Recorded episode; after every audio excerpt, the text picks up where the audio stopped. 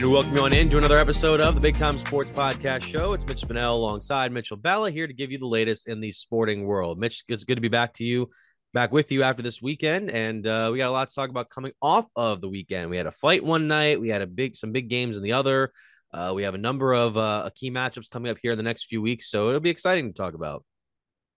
Yeah, lots to talk about, including that fight. Which for the people out there, Mitch, they might be thinking we're talking UFC, but I don't think we are. I was gonna say, was there a bit uh, was there a big UFC fight this weekend? I'm I'm more of a boxing fan, so I don't typically keep up with the UFC as much unless there's a major name involved. I feel like there's one every weekend. That's the only reason I mentioned that. Could be that. I was watching Top Rank on Friday night. That was how I spent my time because there were no Cavs games. Mm-hmm. But since there will be some Cavs games coming up soon, we'll be talking about those. We'll also talk about the ones that happened this week. But before we get into all that, I want to remind you guys that we have a number of things uh, scheduled for programming here on Big Time Sports. It is now time for this week in Big Time Sports. This is our weekly segment where we talk about all the programming you'll be able to see this coming week here on BTS, whether it be on our website, BT, BigTimeSportsOhio.com. You can also check your local cable listings. Right here, we have the schedule for you. Starting this week for Big Time Sports on Wednesday at 7 p.m. and Friday at 10 p.m., you will be able to see here in Tuscarawas County the Big Time Sports Show with old Mellow-Tones Charlie Jones as the Dover boys and girls swim teams come over to talk with Charlie. Dover coming off a very, very impressive conference uh, meet performance, a couple of uh, gold medal performances in there. You also have our uh, games of the week in which Malvern will be in Sugar Creek on Tuesday to face off with the Garaway Pirates, two of the best teams in the IVC. Will be facing off on Tuesday. You can find that live stream starting at 720 at bigtimesportsohio.com. That is also courtesy of local broadcast network or the LBN app. You can also check out on Friday, New Philadelphia taking on Mount Vernon, the Wildcats against the Quakers. That replay will be Friday at 11 p.m. and Saturday at 2 p.m. I should also mention Malvern and Garaway's replay will be the Tuesday at 10:30 after the game, and then Wednesday, the following Wednesday at three o'clock. And on Saturday, we will have the nightcap of the IVC Boys Basketball Showcase. We had the girls showcase this past weekend in, in Highland. This one will be at Claymont, and we'll see many of the top schools in the area come together to face off. That replay you can find on Saturday at 11 o'clock and Sunday at 1 p.m. Mitch, as you can see here, who do we got on the list for uh, Stark County this week? You have the St. Thomas Aquinas boys basketball team on the Big Time Sports TV show this week. You can watch that interview with Joe Dunn and others Thursday night, 7:30 p.m. and Saturday morning at 8:30 a.m. And then Mitch, the Big Time Sports game of the week in Stark County. I don't know if you can get much bigger than this. This is for all the marbles. Glen Oak versus Green at Glen Oak. The winner, Federal League champion. Mm. Whether it is going to be shared or outright is to be determined in another game. But this game is huge. And actually, Mitch, it is the same exact spot we were at last season. The same teams playing. Green had to beat Glen Oak at Green High School. Green ended up doing that to win the Federal League title. This year, Green at Glen Oak, the winner will clinch at least to share of the Federal League title. Glen Oak already beat Green earlier this season. And you can watch the replays of that game Friday night at 11 p.m. and Saturday morning at 10 a.m. Absolutely. And for all of our uh, new viewers or our longtime listeners who just haven't been able to get, who haven't gotten the message yet, you can find all of these broadcasts on Spectrum 15 and 989 in Stark in Tuscarawas counties, depending on where you are, as well as Massillon CT 128. You can also check out our website, WIVMTV.com, for our broadcasts. You can also go to BigTimeSportsOhio.com. You can find all of our articles there, our videos, our recent episodes of the Big Time Sports Show with Charlie Jones. You can also download the local broadcast network app, the LBN app. You can also find it on a number of streaming services. Uh, we were just uh, down with the Roku, uh, using the Roku uh, mm-hmm. stuff yesterday, Mitch, and we were on the LBN there. And uh, you can also find us here on YouTube, obviously. Be sure to like, subscribe, and hit the bell. Uh, as well, our podcast specifically. And of course, check out Big Time Sports on Twitter, Facebook, and Instagram. And uh, yeah, that should be about it. So, and of course, our podcast platforms, Apple Podcasts, uh, Spotify, and Anchor, as well as SoundCloud. So now, Mitch, we got that out of the way. I do want to talk about some of the matchups coming this weekend before we get into the matchups that we have for the tournament because the tournament's still a few weeks away. We're still mm-hmm. a little ways removed from that. But you mentioned that game between uh, Glen Oak and Green, that's a big one, man, especially with a lot of stuff that's been going on in the Federal League lately. You still have Jackson up there. McKinley's got some good seating in the tournament coming up. I mean, what should fans be looking forward to with this matchup between the Eagles and the Bulldogs? Well, if you're not following your school this weekend, and Mitch, a lot of teams are entering their final regular season home games in some aspects, others are just playing some tune up games to get ready for the tournament. There's two huge games. If you're a basketball fan, I highly recommend you're going to one of the two. One of them we already talked about Green at Glen Oak on Friday night. Glen Oak already beat Green earlier this year at Green High School. So now Green will be looking to get revenge. The winner will clinch at least a share of the Federal League. Now you might say, why will they clinch a share or how do they win it outright? The other game, Jackson at McKinley. A win for Jackson means they will clinch a share of the Federal League title and share it with the winner of Green and Glen Oak. A McKinley Bulldog win at the field house on Friday night means the winner of Green and Glen Oak will be the outright Federal League champion this season. Mitch, this is these two games are huge because we already know the seedings. So win or lose, it means nothing for the tournament draw and seedings that we're going to get into here shortly. But Jackson, we mentioned earlier a few weeks back, had not beaten McKinley in the past three seasons. The senior class had never beaten them at all. They finally avenged that and got their first win against McKinley in four years. Can they win at the field house now, Mitch? The last time they went won at the field house, 2018.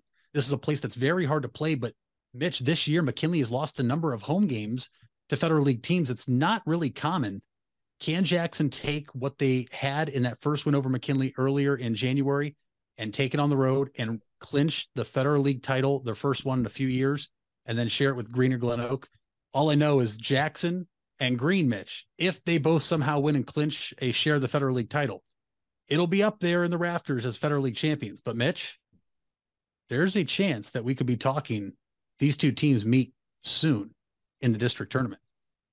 No doubt, because there's a number of matchups with a lot of these teams clustered together in the Northeast, which I believe is uh, split between six divisions uh, as far as uh, one of the districts or one of the, the division levels go. Um, it, that's going to be a, a, big game. I'm going to be looking forward to that. I'm also going to be at the Garaway Malvern game, which is key for the mm-hmm. Pirates because they are at nine and three in conference on the season, 15 and three overall. If Garaway is able to pull off this victory against the Hornets, then I do believe that they will have wrapped up the conference division, South Division championship because they currently stand at eight and, or nine and three, as I mentioned. Sandy Valley is right behind them at eight and three. Now, Sandy Valley has their last conference game of the season coming this Tuesday against nine and nine, uh, 10 and nine, excuse me, Tusky Valley.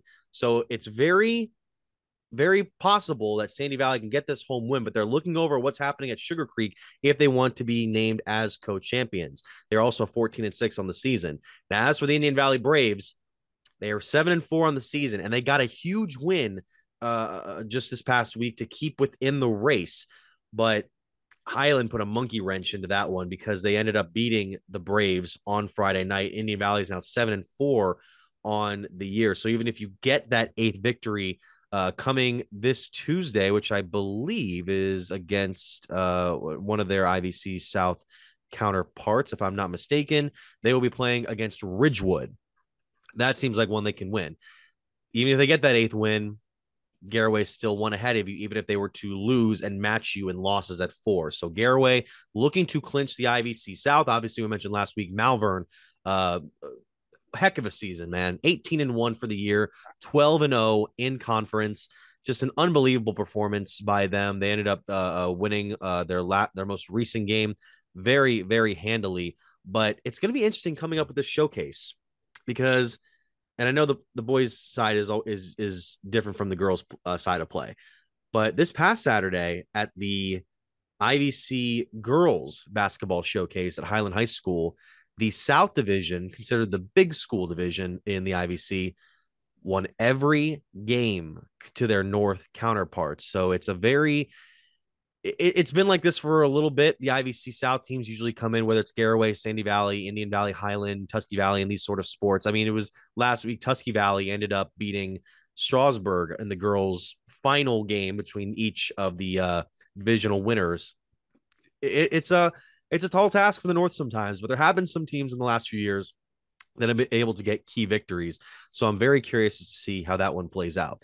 We also had the tournament draws, as we mentioned um, this past weekend. The boys have officially drawn their tournament seedings. A uh, number of schools that we see here, if I can get this onto the screen, uh, that will be competing in the upcoming tournament.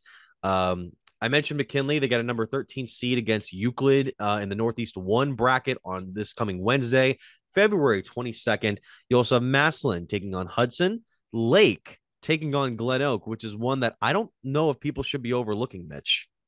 No. So you mentioned Lake and Glen Oak, Mitch. From what I have gathered from a few different people I've talked to, and for somebody that's looking at this graphic on the screen right now, Mitch, there might be people that are still confused. I know talking to friends that I graduated with that played basketball, this is a completely different format than when you and I were both in high school, Mitch. Typically, yep. you always saw when it came to basketball, everybody in your league and surrounding in, for this instance, Stark County, right? And and the city of Canton.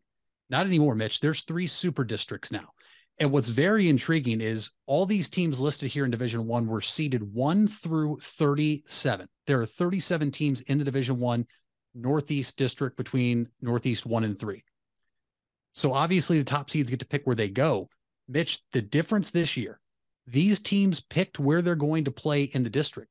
They do hmm. not yet know where the district championship games will be played. That information being released today. It's something new that the OHSA wanted to do to potentially, and I say potentially because this is not confirmed, eliminate teams from going to the closest district that may not have a shot at going far so they could just get the game over with and not have to travel far. Last year, mm.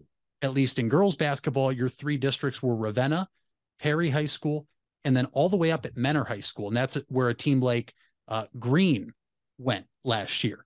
Hoover went to the Ravenna district. Well, some surrounding teams, and when you look at these teams listed here, you look at Euclid and McKinley. How are they playing in a district championship? That is why now. But we will find out later this afternoon, as we're recording this today on Monday, Mitch, where those are going to be. But back to Lake and Glen Oak. I was told that head coach Tom McBride of the Lake Blue Streaks wasted no time pouncing to take on Glen Oak at Glen Oak because these two teams have been evenly matched, so even that Glen Oak just beat Lake last week at Lake on a buzzer beater three point shot by uh, by one of their players, and it is just intriguing because you see some big time matchups right away, Mitch. And this is what's fun about high school basketball and the tournament. It's win or go home, and you're talking about some of the top players in the Federal League facing off right away in the first round of the sectional semifinals or sectional championship. I'm excited, but right there you see the Northeast one district. Mitch, I told you about this all season long. McKinley, in my opinion, was going to be underseeded just because of the struggles they had mid-season.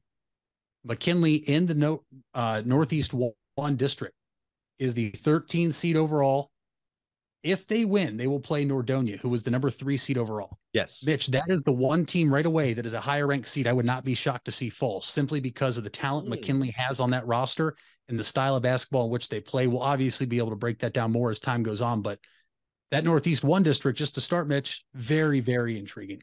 Yeah, and then you go over to Northeast two, you get a couple of seed, uh, seeds from your area and mine.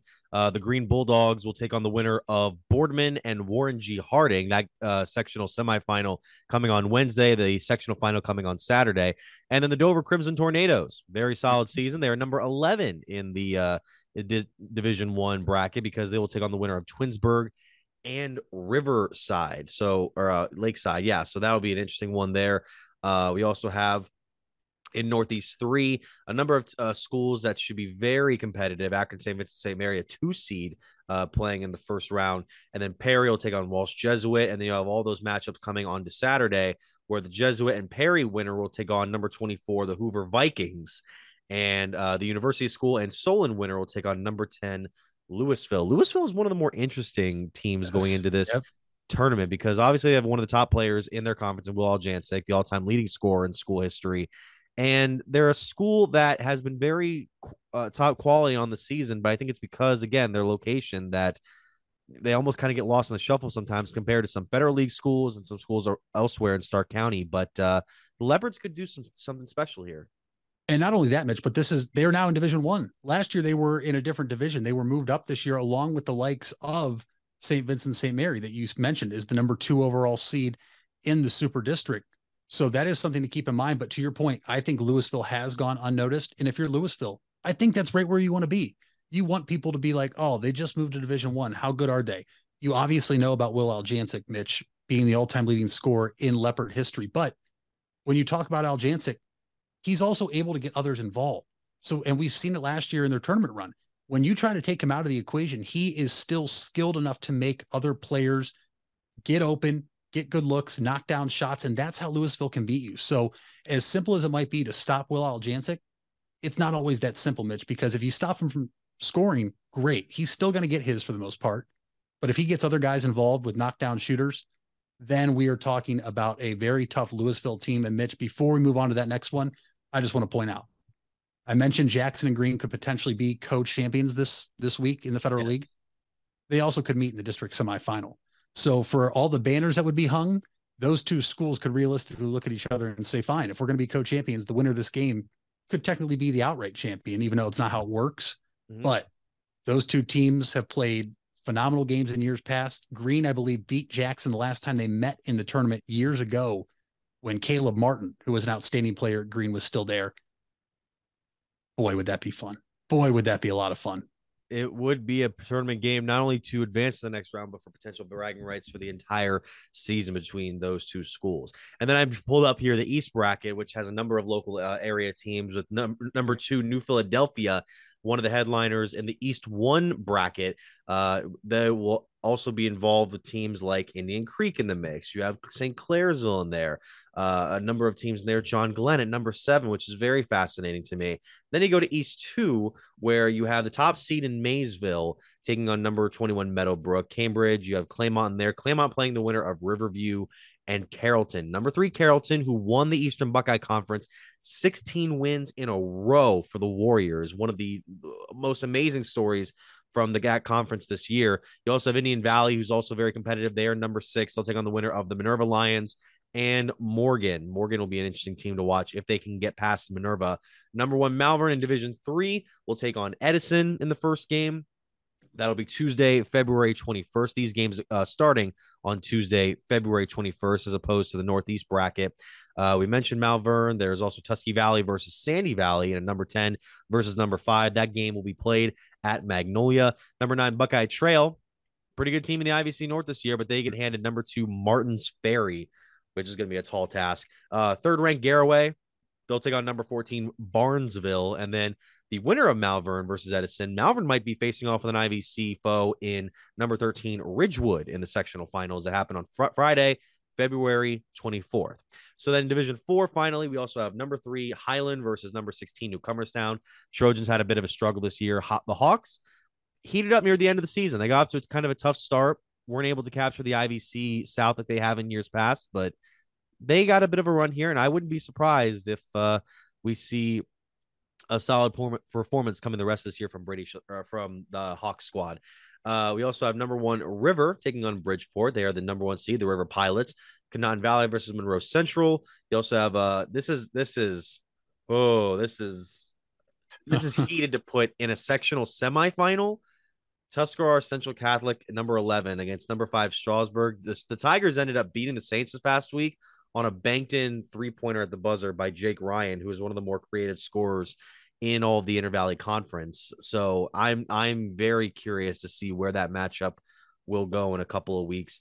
And I'm curious as to see what you guys think of the uh this tournament seedings and where you think these matchups will go. Which teams do you think will be out first round? Which teams do you think will be out uh uh, uh or be going the long way through the rest of the tournament. So that is all we have for segment one. When we come back, we'll be going over some things that happened this weekend. Uh, big acquirement in a certain league and a big fight breaking out. Stay with us.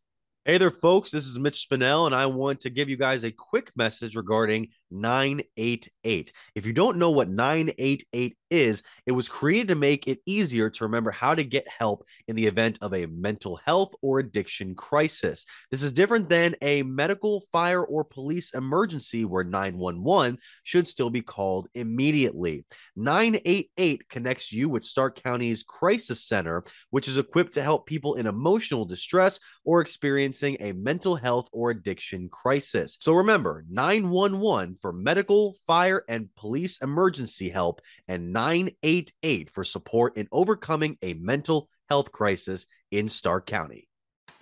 Buying a home has never been so affordable with record low interest rates. Hartzler's Quality Housing is ready to put over 40 years of experience to work for you. Family owned and operated since 1978, Hartzler's has a wide selection of model homes on site with a knowledgeable team to help make your new home a reality. Open six days a week, visit them off I 77 in Dover or online at hartzlers.com. Hartzler's Quality Housing. Quality from start to finish. You deserve the best. And at Ferris Chevrolet, Buick, Cadillac, Toyota, that's what you get.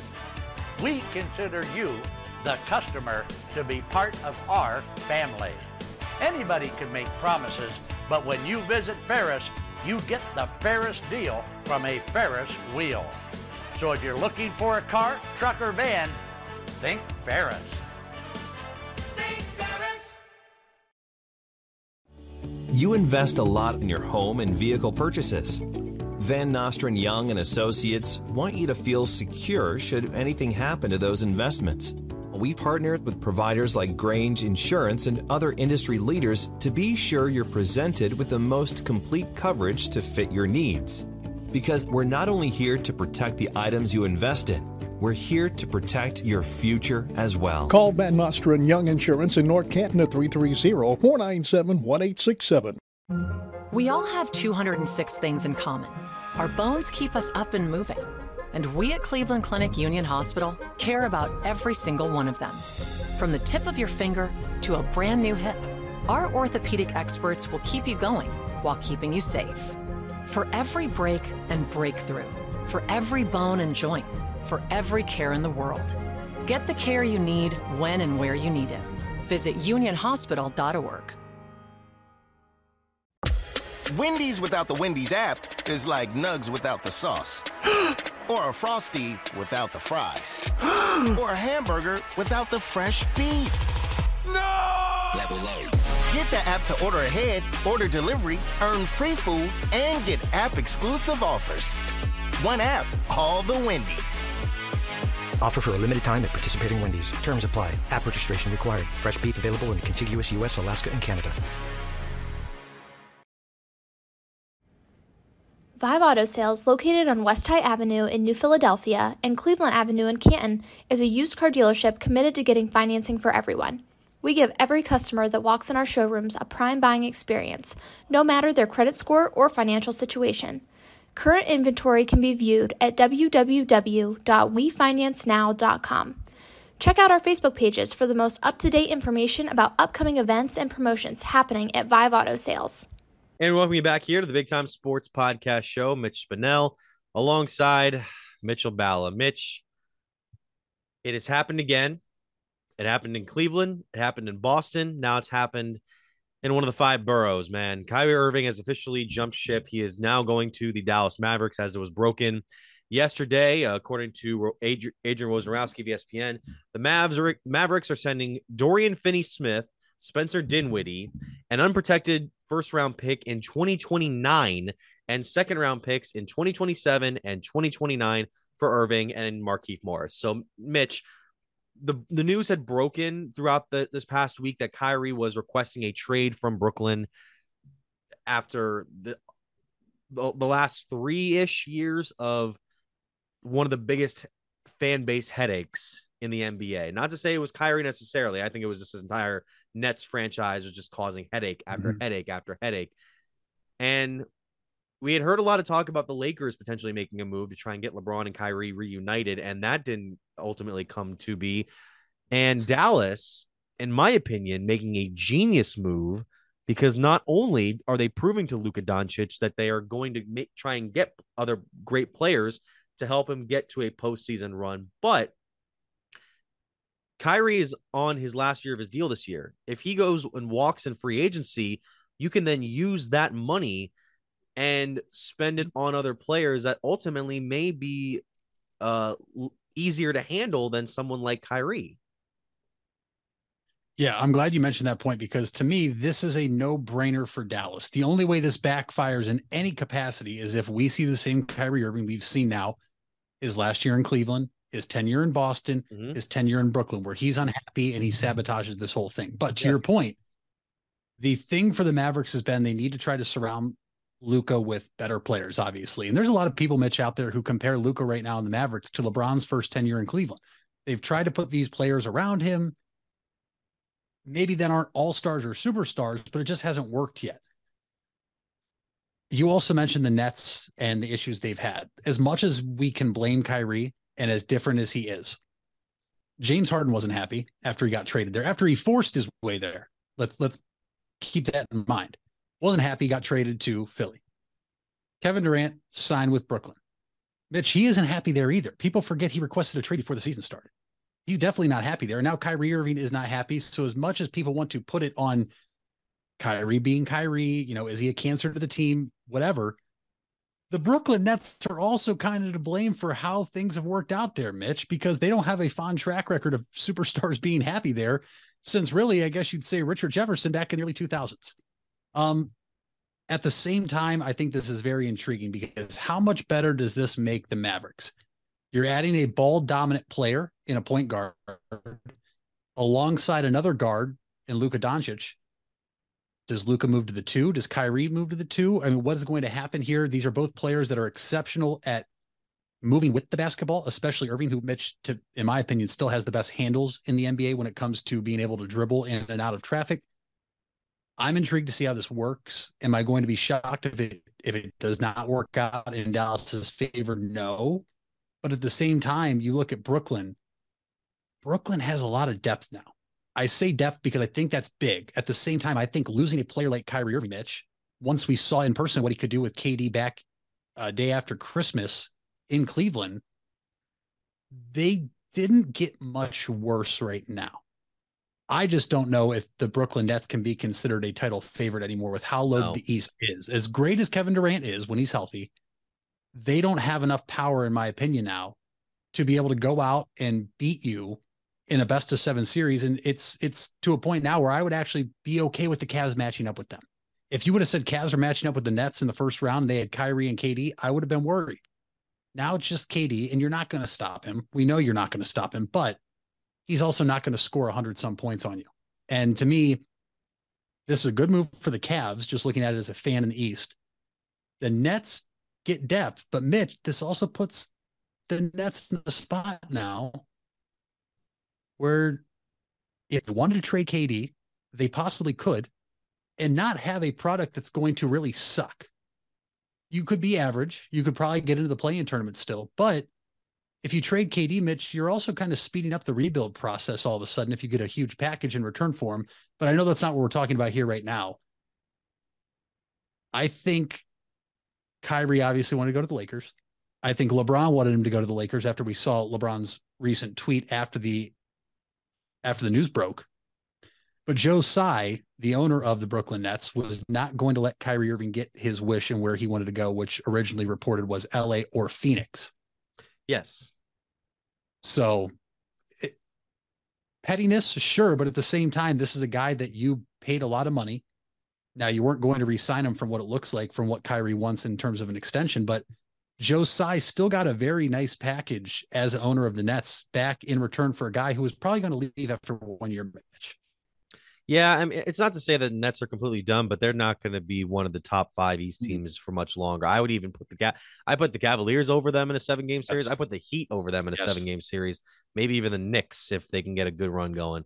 Um, the, but the Suns are interesting. I'm, I'm happy you brought them up because they relate not only to Ky- Kyrie but to KD because Kyrie reportedly Phoenix offered uh it was what Jae Crowder, Chris Paul, and a first round pick, but Brooklyn wanted three first round picks in mm-hmm. return. Mm-hmm. That was according to Shams Charania. Uh, like I get why Phoenix wanted to do that. Chris Paul's not getting younger. They wanted to upgrade at the point guard position probably. and that could have been something that could could have given them a good push, especially with Devin Booker eh, dealing with that groin injury. But Phoenix, the Phoenix deal was I don't know if this is confirmed. Was it reportedly leaked by the Nets? Because all those details, like for some reason, came out according to how like the Lakers wanted to trade uh, Russell Westbrook, two first round mm-hmm. picks, and I, I, I was wondering like where are these details coming from? It, it, it might be the reporters making them up, but it, it looks like it might be here Brooklyn. And if that's the case, especially with the Phoenix deal, if KD were to become available, it's unlikely that Phoenix would get him. And and before that, Phoenix looked like a, the number one, to me, the number one spot for KD to get shipped to if Brooklyn were to trade him. I, I think there's two sides to to what you're saying right here. I think the reason that they leaked that info is to show that they were only going to trade Kyrie to one of those two destinations that he preferred if they got more than they would want from other teams, right? Yeah. If Joe Tsai was going to grant Kyrie Irving where he wanted to go, he was going to get more than any other team was going to pay for.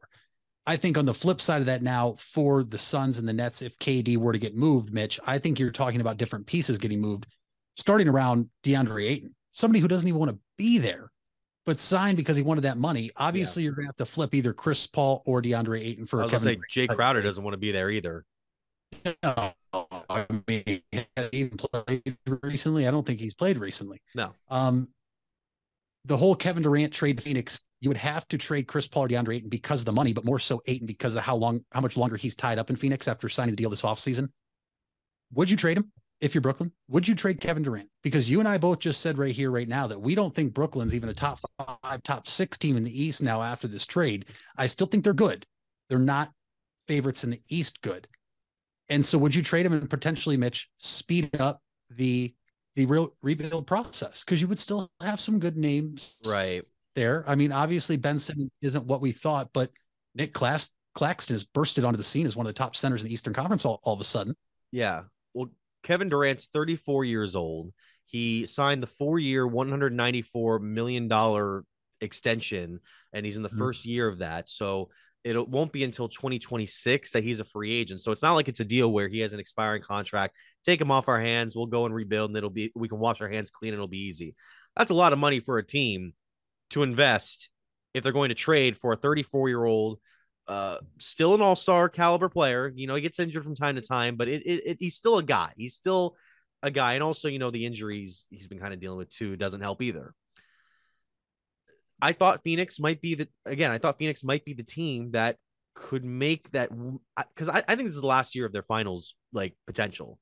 I don't know if after I this agree. year they're really going to be a serious finals contender again because teams in the West keep getting better.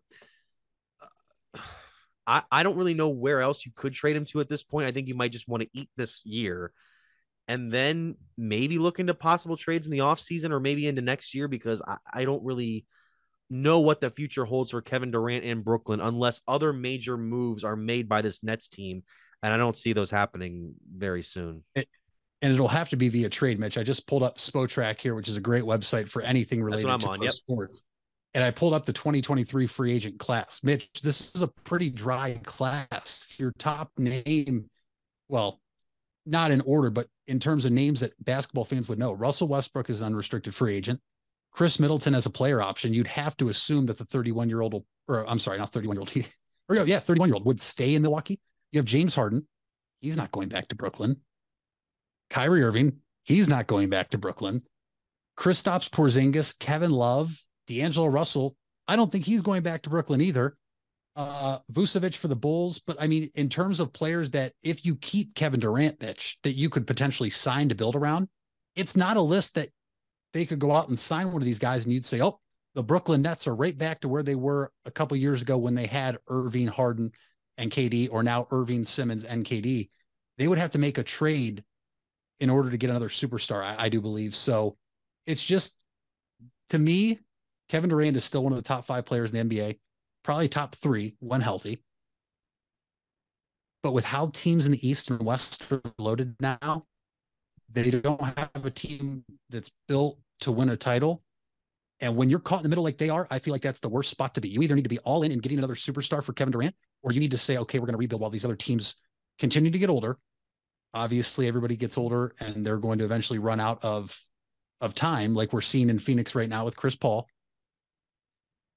They have one or two options because I think being caught in the middle, like where they're at right now, is is the worst case scenario of where you can be. If you want to go to the playoffs and, and win a series or two, sure.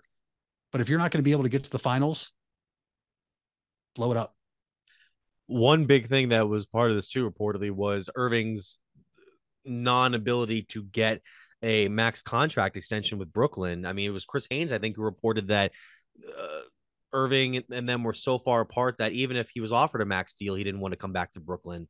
Mm-hmm. Um, he is seeking in the neighborhood of like four years, 198 and a half million dollars. That's available to him until June 30th. He's also eligible to sign a two-year extension with the Mavericks worth around 83 million dollars uh, until that same point.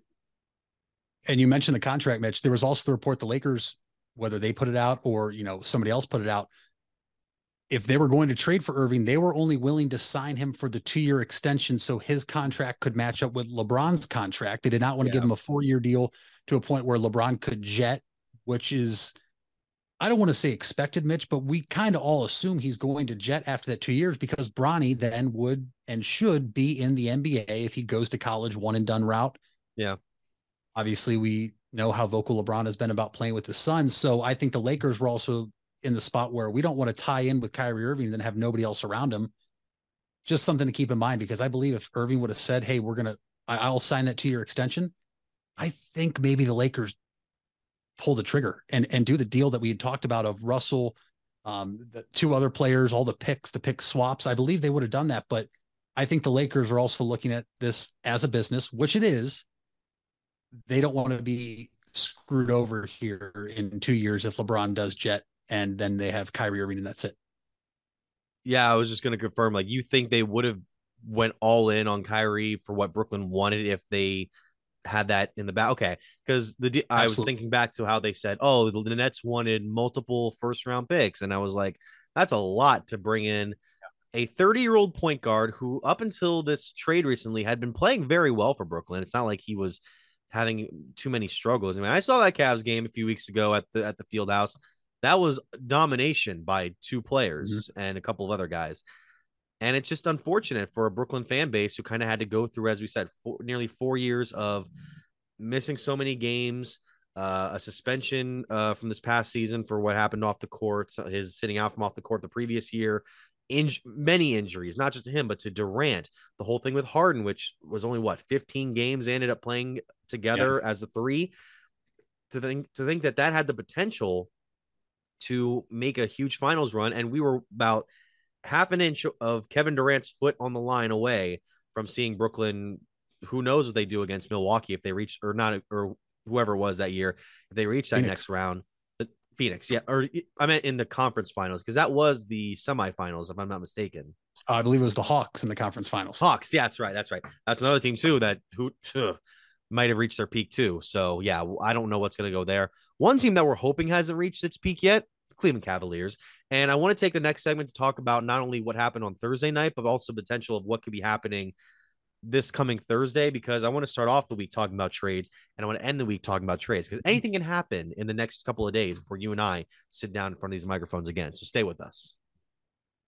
The Furbay Electric Supply Company has bright ideas for your home. Save money by converting to energy efficient electrical products or add ambiance with beautiful lighting features. It begins with a professional consultation and a visit to the Furbay Lighting Showroom. Then certified Furbay contractors complete your project right and on time. Since 1934, four generations have built a reputation of quality and trust, and they offer emergency services too. Just visit Furbay.com. That's F U R B A Y. The Furbay Electric Supply Company me.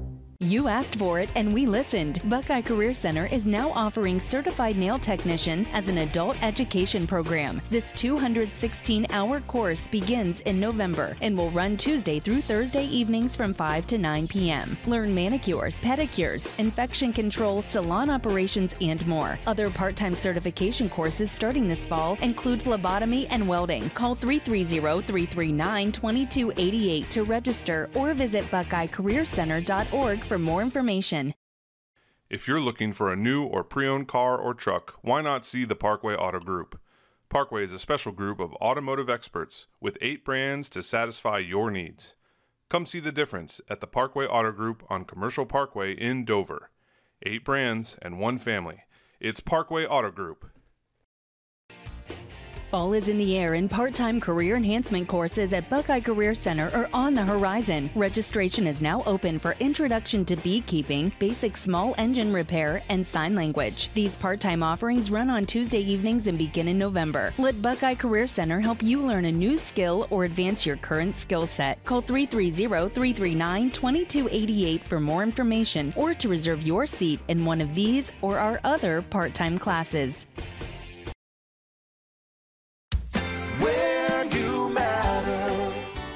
Matter. Everyone plays a part. We all have a role. Each of us can make a difference.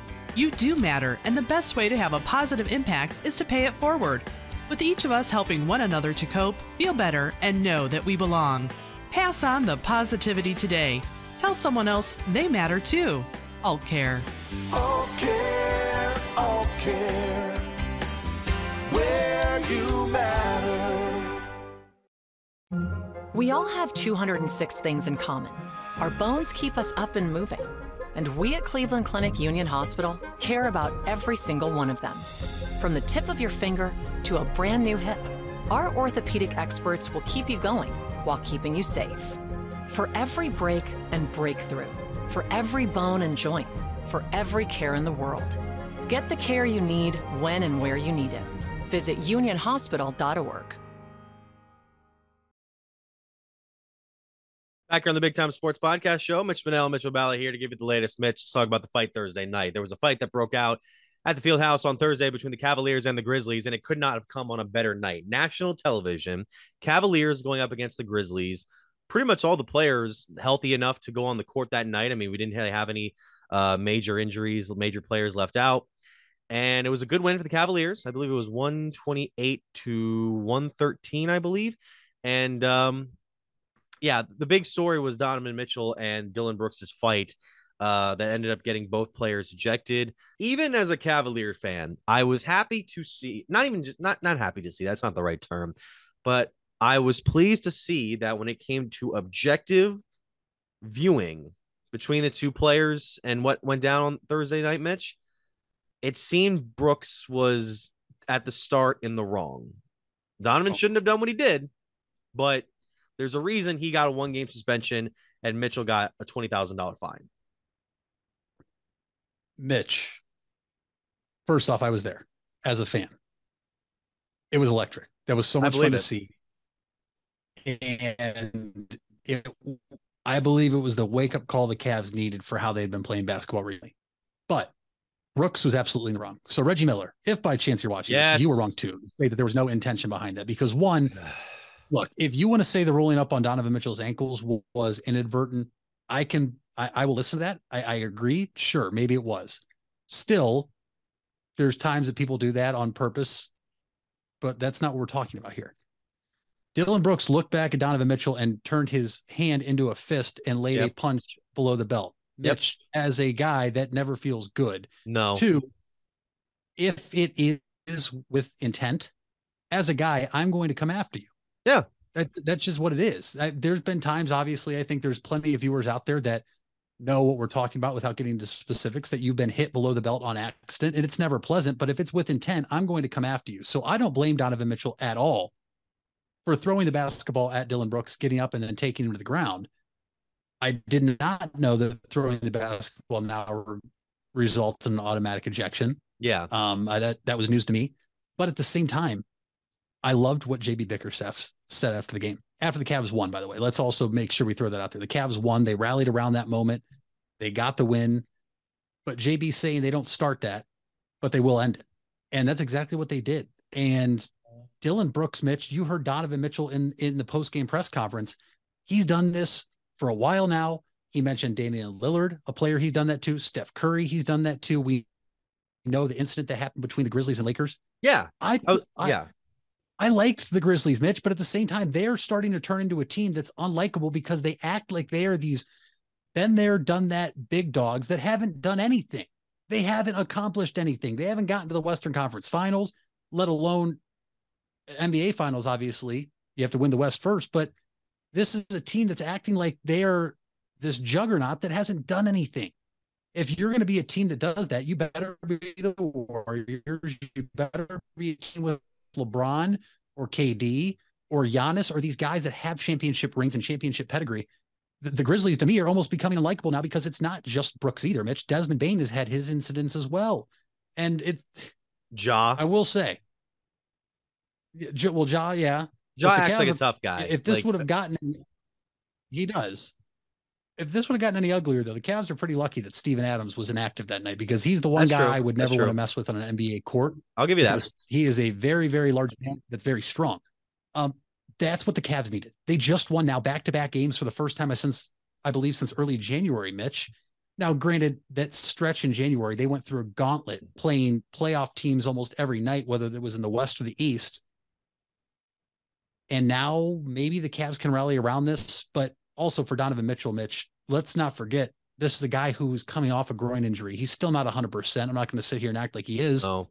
So to get hit there too, not only with intent to hurt a guy, but also who's rehabbing an injury in that same exact spot, that was a dirty play by Brooks. I was, and maybe this is the Cavs fan of me, I was kind of shocked it was only one game given Brooks past, but it is what it is. And also a big shout out to the Grizzlies coaching staff that launched off that bench and tackled Brooks to the ground to keep him out of any other fights.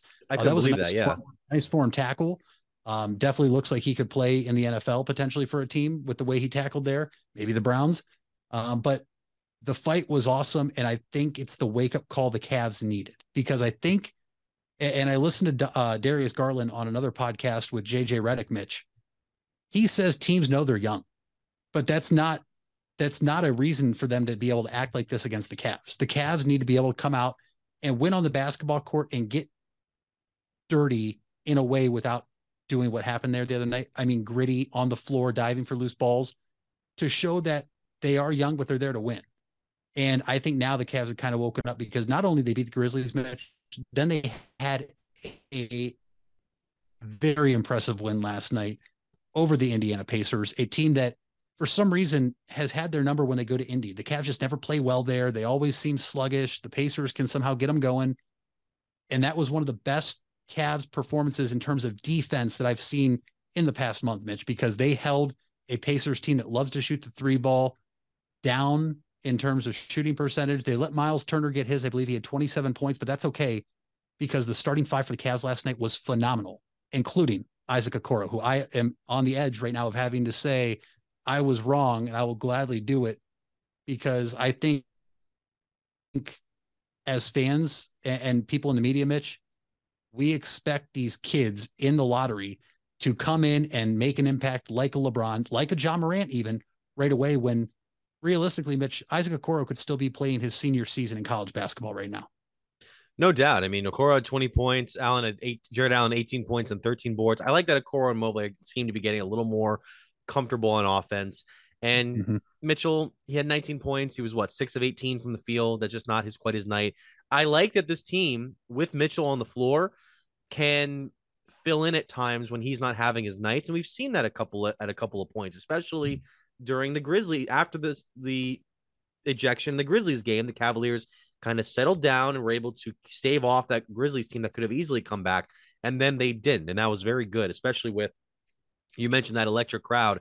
When you get those national TV games, because I was there for the Boston game a few months ago, that was where it's like it feels like the postseason. It feels right. Mhm. It feels good, and especially when you get those wins, it's that much sweeter. So I'm very cur- I'm very excited to see what Cleveland can do here coming up. They do play Washington on Monday night.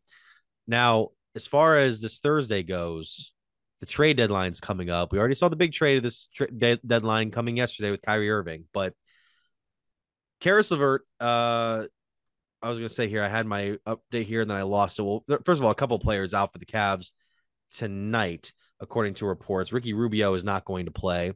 And I believe there was a Caris LeVert update. Caris LeVert is questionable with hamstring soreness. I'm I wonder what this team's going to do at the deadline because they just took Kevin Love out of the rotation. Mm-hmm. They haven't been utilizing Caris as much lately. We've seen a couple of nights where we can have, I think of Caris Cavaliers Caris LeVert as a Jekyll and Hyde player, especially this season. We've seen some Jekyll, we've seen some Hyde. Is Caris, do you think, going to be part of a, a trade plan for the Cavs, or do you think he's going to stay put at this point? I think Caris has to be somebody the Cavs look to trade. Um, not only because of how the Cavs have now played in a couple games without him on the floor, Mitch, but because of looking at the contract situation. If the Cavs were to leave Caris on this team and then let him walk in free agency, it is going to be a huge hit to the cap.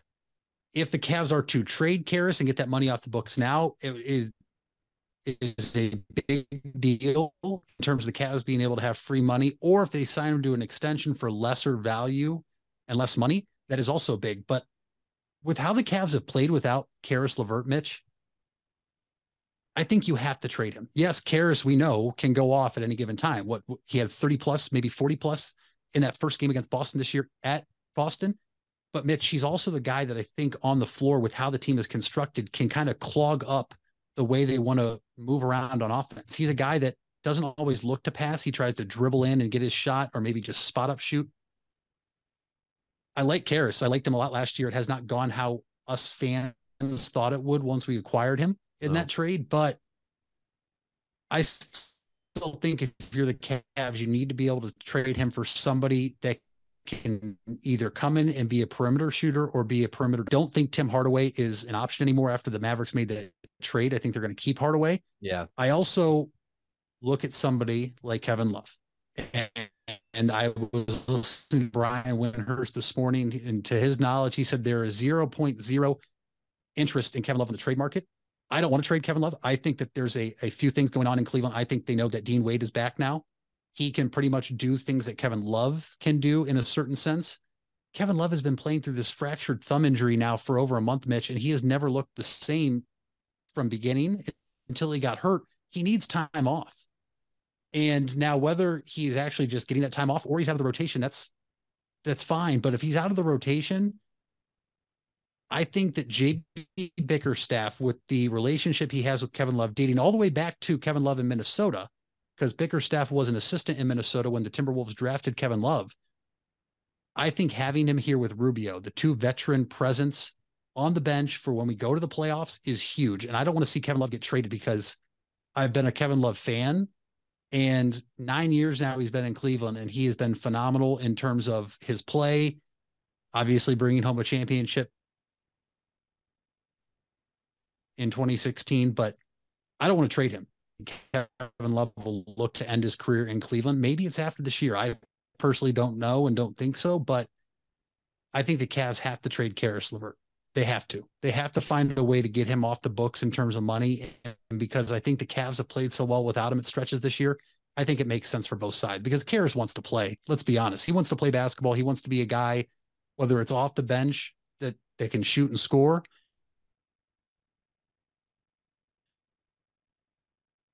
or whether it's in the starting lineup for somebody. Put it around. Maybe you send him to Portland. Maybe you send him to Toronto for somebody like Gary Trent Jr.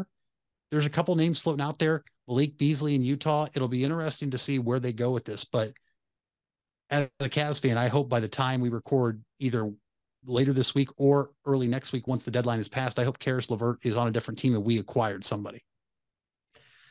It'll be interesting to see what the team does. And obviously, with a few more days, we'll be able to uh, kind of wax on the uh, rest of this week before the deadline officially hits this coming Thursday. So when we come back, we'll get to our final segment here. We go over some of the uh, recent uh, Cleveland area based sports news and uh, maybe some other stuff, including the NFL Pro Bowl. Stay with us.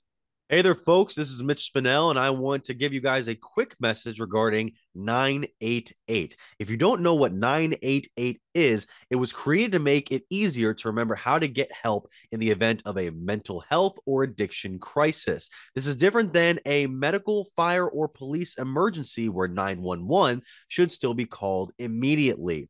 988 connects you with Stark County's Crisis Center, which is equipped to help people in emotional distress or experiencing a mental health or addiction crisis. So remember 911 for medical, fire, and police emergency help, and 988 for support in overcoming a mental health crisis in Stark County. It takes a lot of practice to have a winning team. Albin Title has over 100 years of combined experience handling real estate, title, and escrow transactions. They serve Tuscarawas, Stark, Carroll, Harrison counties, and more. So choose Albin Title for your next home refinance, sale, or purchase. They'll get it done quickly and professionally. Contact Albin Title at 330 334 5800 or visit their website albintitle.com. Let them put their experience to work for you. Hard work is something you're accustomed to. Van Nostrand Young understands that principle. Our access is achieved with organizations like Grange Insurance. Safety and prevention specialists utilize our VanCan assessments process to ensure that you and your colleagues are in the best hands. You want the safest environment for your business, and we can guide you there. Call Van Nostrand Young Insurance in North Canton at 330 497 1867. If you're purchasing a new home, the team at Hartzler's Quality Housing is here to help. Take advantage of record low interest rates to make your new home a reality. Locally owned and operated since 1978, Hartzler's Quality Housing has the experience to guide you through the process. You'll find a wide selection of model homes on site to fit any budget. Open six days a week just off I 77. You can also visit them online at hartzlers.com. Hartzler's Quality Housing. Quality from start to finish. You deserve the best. And at Ferris Chevrolet, Buick, Cadillac, Toyota, that's what you get. We consider you, the customer, to be part of our family. Anybody can make promises, but when you visit Ferris, you get the Ferris deal from a Ferris wheel. So if you're looking for a car, truck, or van, think Ferris. Think Ferris. Wendy's without the Wendy's app is like Nugs without the sauce. or a Frosty without the fries. or a hamburger without the fresh beef. No! Level up. Get the app to order ahead, order delivery, earn free food, and get app exclusive offers. One app, all the Wendy's. Offer for a limited time at participating Wendy's. Terms apply. App registration required. Fresh beef available in contiguous U.S., Alaska, and Canada. And we're back here for the final segment of the Big Time Sports Podcast Show. Mitch, bit of a scare yesterday at the NFL Pro Bowl, as uh, well. It's the not the Pro Bowl anymore; it's the Pro Bowl game, so to say. It was the big flag football game. Did you watch any of this first of all? Because I didn't see one second. I did not even turn the channel to that for a second. and it sucks because you know i'm sure those guys are out there you know competing at least but it's just become a thing where it's not quite the same as the pro bowl and the pro bowl wasn't the same as what the pro bowl ever was for a number of years but there was the scare yesterday that uh, myles garrett uh, what was it a dislocated toe i think it, wa- it was from it while he was playing in the game. The x-rays did come back negative apparently so uh, you got some idiots out there saying oh cancel the pro bowl. It- it's I, I I I thought it was mu- it wasn't much of a story to begin with, even though we don't want our guy who's already been through a car accident in the, within the past year, who had COVID two years ago. We just want to have him on the field for as many games as we possibly can for the 2023 season. I yeah, I mean, it could have been a lot worse. Thank goodness it wasn't. I was very very nervous once I saw the video service on Twitter of him limping around, thinking, "Oh my gosh, you know what did he do?" Come to find out, he was in, I believe, the obstacle course where he jumped off a seven foot wall. Now, if that's how he dislocated the toe, then so be it. But a dislocated toe is one thing. Now, I'm not going to be worried about it unless the offseason stuff comes up in May and he's not being able to participate in it because of the dislocated toe. Then I will be worried. But Mitch, there were some reports saying the players loved the flag football game. Um, obviously, it looked like Derek Carr, from what I saw on social media, was very into it as he was Yeah. constantly throwing to stay warm uh, in the flag football game. But the NFL needs to get a, do away with this. And I know it's hard because they have money tied up with TV contracts and rights and, and, and partners and sponsors, but there has to be a better way to do this. That this has turned this this has gone from a game that we were so accustomed to watching way back when we were younger, Mitch, to now it's not even worth putting the TV on for. Yeah, I don't know. I think it, I, I still want to give it a few more years, mainly because I do think the players do have a they're having more of a fun time getting out there than it is playing a lazy game of tackle football. And you know the travel isn't as uh, uh, extensive with going to Hawaii compared to just going to where this year's Pro Bowl was at uh, in Vegas. So I don't know. It's it's it's easy. It's harmless to me at least. I know guys aren't getting at risk for injury nowadays, except for Myles Garrett. So maybe this can just kind of be more of an ancillary thing compared to I don't know what we thought the Pro Bowl. The, we thought the Pro Bowl was like this NFL All Star game, and you know it, it's the NFL can't really do an All Star game in mid season because that would be tricky. So I, I maybe just I don't know. I don't know. That's one of the less definitive answers you'll see from me on this podcast. I don't know. Pro Bowl. I don't know. But what I do know is that the New Orleans Saints are hiring their new defensive coordinator. So, look, let's be fair here. The Browns had some very good defensive stands his first two seasons on the job. Did what he had to do. But recently ousted Cleveland Browns defensive coordinator Joe Woods is hiring New Orleans is joining New Orleans in the same role. This is he is now going to go to a defensive minded head coach Mitch and Dennis Allen who is, looks like will still have some he'll be the play caller on defense for the Saints as he was last year. Woods will be his top assistant and work as more so with the defensive backs which he did in San Francisco right before he went to Cleveland. Is this a good kind of just restructuring of a job for Woods, do you think? And is there a possibility that the Saints defense can improve from some very, very poor performances last year? I don't know if I'm the right guy to ask for this. Um, obviously, I think I have a bias because Joe Woods was very underwhelming as defensive coordinator. But to your point, Mitch, he's not going to be the play caller, at least it seems as right now. And he's going to work with the position group that he worked with specifically back in San Francisco and that he's very familiar with as a DB. It's more of a wait and see thing for me. Um, I, I guess I'll give him the benefit of the doubt since it won't be him calling the defensive plays like he did here in Cleveland. It'll be Dennis Allen. And obviously, being under a de- defensive minded head coach, I think that would do something. But at the same time, Mitch, he's also going to a team now that is in the worst division in all football because Tom Brady's retired for mm-hmm. Tampa and the rest of those teams in that division are bad. So maybe the defense looks really good, but it also could be because in the season are just so bad. It'll be interesting to see what happens. Good for Joe Woods. I knew he would get picked up again just because of of his past and what he can bring to a team at any juncture. Um, we'll have to see what the Saints do now with him. So, speaking of Tom Brady, we know he retired this past week. Are you aware of a certain post that came across twitter.com this morning or this afternoon? No, I'm not. So uh, I'm trying to get the thing up here. It was in my group chat on Twitter. I'm part of I'm part of like a multiple person group chat. I also have to send you the video of people's live reaction in a Twitter space to the Kyrie uh, trade, which is really funny. But oh, if I could find it, if I would get it. But Tom Brady posted something this afternoon. I want to say maybe it was this morning. Uh, it was in relation to, I think it was last year where it was like the Tom Brady posted 40,000 likes and I'll recreate this, these photos of these two guys posing in, in like for underwear ads and they're like like underwear models mm-hmm. or something and and Tom Brady was like 40,000 likes and I'll recreate these photos. These that tweet has 48,000 likes.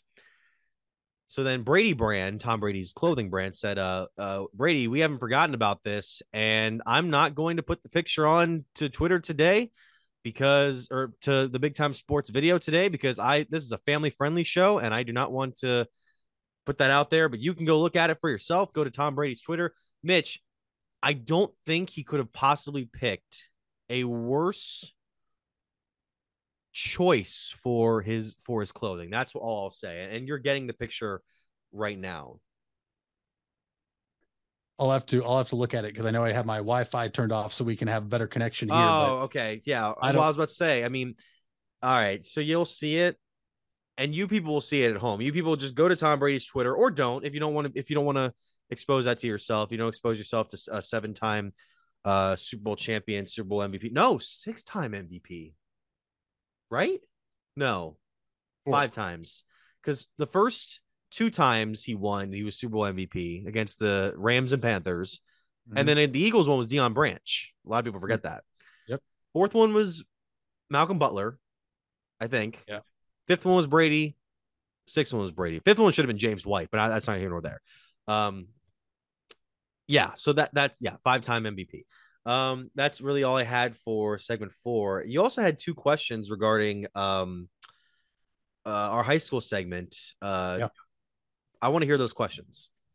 So I, when we were looking back at segment one, and if you missed it, you can go back and, and watch the beginning of the episode. And we talked about how teams get seated and teams get to pick where they want to play. So two questions, Mitch. First, how do you feel that the tournament draw happens when it happens with two weeks to go still in the regular season for high school basketball? Does that bother you at all? Or do you wish that it would maybe wait till maybe a week to go in the high school regular season? That seems like it would make the most sense. I mean, you it's not that you don't want to get those seeds out there uh, with significant time to get ready for the tournaments, but I don't know. There's there's many races that haven't even been decided yet. We mentioned the IVC South is still up for grabs. You mentioned that the uh, Federal League still trying to determine its champion. So I guess they're kind of basing it off of well, if these teams have one to two games left in the season, then you know how big of a difference is that going to be? Usually it's not the case because a lot of there's a number of conferences who don't have one or two game races left in the in the conference. Some teams have already wrapped it up by now. But yeah, that seems like they should be able to take some more time before figuring out who is the top seeds. And granted, it's also based on um you you sent me a list of all those uh um the entire list of how the teams were seeded, or how the teams were voted upon. So it really is kind of just uh based on it that way. And that's another tricky situation about the whole thing too, that you basically have like these coaches come in and and, and vote for them. Yeah. I, I just, I don't know. I wish it would kind of wait till later in the high school season. I get you need to have things set up, obviously, but it is what it is. My second question is obviously you saw some top seeds elect to take a bye, some top seeds elected to play the sectional semifinals. If you were a coach, Mitch, what would you choose to do? Because I think it's always a compelling argument. Do you take the extra game off to get rest? Yeah. And, and not risk injury in a game, or do you say, "Hey, let's play to get it in a rhythm of playing twice a week"? I, I think you take I think you take the week off mainly because that automatically means you get to the next round. And a lot of mm-hmm. times, not always, but a lot of times you're going to be facing off with a team that you are miles ahead of in terms of skill and talent, but it's not always necessarily the case. And then there have been teams in the past who have been able to stun these would be contenders for what could be significant playoff runs all the way to regionals and maybe even states. So I would take, I would take, I guess, the easy way out, but you know, I, I understand there's thinking of, well, you want to keep your players fresh. You don't want to keep them, allow them to get too rested up or get them too stale. But at the same time, it's one extra round you don't have to play in. Like you, you get that, you got it. So that's what's my thinking. Yeah, it was interesting because there were some people that are going to go look at brackets now and see, oh, Aurora got a first round bye, but how on earth did Aurora get a first round bye when they were the worst ranked team in the super district? And you have teams like Jackson that I know firsthand elected to play in the first round, St. Vincent, St. Mary, I believe. Um, and then, but then you have somebody like Green elected to take a first round bye. Just interesting, you know, there's always that argument in any sport, I think, especially football. We see, do you want the first round bye? You've seen teams come out and get beat because they were off too long. Um, obviously, with the high school season being like this, some teams might be off for just a few days, even with the bye. So, always something interesting. I like to ask people what they think of if they would take the bye or get in a routine and play that first game.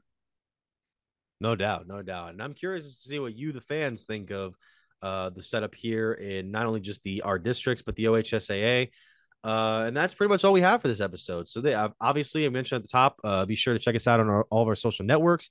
Uh, be sure to like, subscribe, and hit the bell. And uh, you know, Apple Podcasts, SoundCloud, and Anchor and Spotify. Uh, that's all we have for this week's episode. Mitch, what is our fact of the day? Mitch, it's not really a fact. I just wanted to bring attention to something because I am on the call tonight for the Jackson girls basketball team. It is senior night. Then I just wanted to bring awareness. This will be the last regular season home game since 2010 at Jackson that a Pallotta will be competing in any sport on the home turf facility field of Jackson. Um, so you me saying that Lauren Pallotta, obviously a senior at Jackson, she's a Dayton basketball commit for girls basketball. Uh, since 2010, there has been a Pallotta at Jackson High School, and just trying to figure out some things here on the fly. I was texting with my one of my best friends, uh, Jake Pallotta, so I'm not sure if he'll see this, but it's just going to be weird. I think that after this year, there won't be a Pallotta there after you've been accustomed since 2010 to a Pallotta being involved in a varsity sport. You look at somebody like Jake, a four-time district champion, one time in basketball, three times in baseball, also a state champion. His younger brother Jarrett, two-time district champion in basketball, also a state champion. Uh, Lauren, one-time district champion, state four or state final four appearance in girls basketball last year. Not sure how swimming works, but Alex, uh, the oldest sibling of the Pallotta family, had a very successful swimming career at Jackson. Eventually moved on to go to Cincinnati for that. So, just awareness and making it known that the run of the Pallottas at Jackson is coming to an end until you know maybe they have kids of their own and they go through the Jackson School program. But just something that you don't see often, let alone one or two kids coming through. But the success that all four of the uh, kids in the Pallotta family have had at Jackson High School will never be forgotten or go unnoticed. And uh, I think that Lauren is trying to make sure she can get one more district championship this year to tie her brother Jarrett because that is a very competitive family, Mitch, that I know firsthand. And so they will always hold that over each other's heads. Um, so just something cool that I wanted to make sure I mentioned because it it is a very very cool feat, uh, and it's going to be interesting starting next next year to not have a Pallotta in that Jackson uh, High School. No doubt. Congratulations and shout out to uh, the Pallotta family. I mean, that's an amazing accomplishment to uh, to be able to share. And we thank you all for listening or watching to the Big Time Sports Podcast Show.